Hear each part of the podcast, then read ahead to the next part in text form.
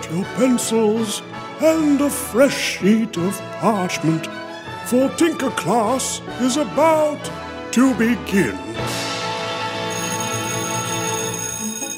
Welcome back to Tinker Class, our crash course in Science Fun 101 for the science seekers and inventoritos of tomorrow. It's day four of week three, so if you're just joining us for the first time, hit pause and go back and listen to the first three episodes of this week. Don't worry, we'll be here when you finish.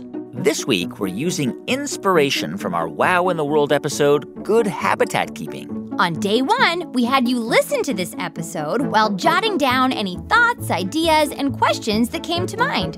On day two, we had you dig through your imagination to find a creature that doesn't exist anywhere else. And then we asked you to think about what that creature would need in its habitat to survive.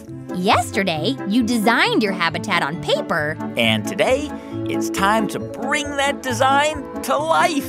Using your design drawing from yesterday, we want you to turn that drawing into a 3D model of your habitat. Use small building materials from around your home or yard to help create your model. Yeah, things like leaves, grass, felt, cotton balls, stuff from your recycling bin.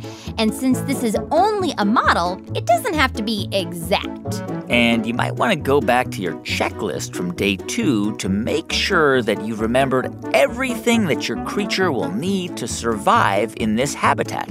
Once you've built your dream habitat model, evaluate it by answering the following questions Is your creature safe from weather and predators? Can your creature enter and exit easily? Does your creature have easy access to food? Does your creature have easy access to water?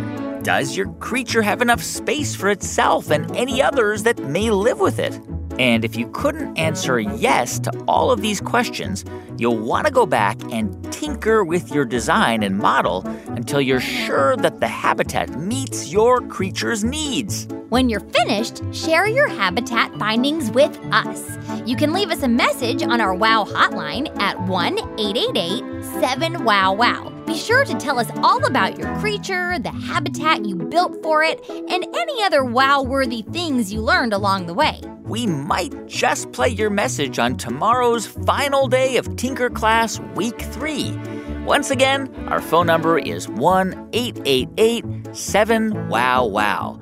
You can also share pictures and videos of your habitat with us at tinkercast.com slash share. Meet us back here tomorrow for the final step in the tinkering process. And grown-ups, if you'd like a printable to go along with these free daily project prompts, visit tinkercast.com slash membership to find out more. Thanks for tinkering with us. Now go forth and keep on wowing.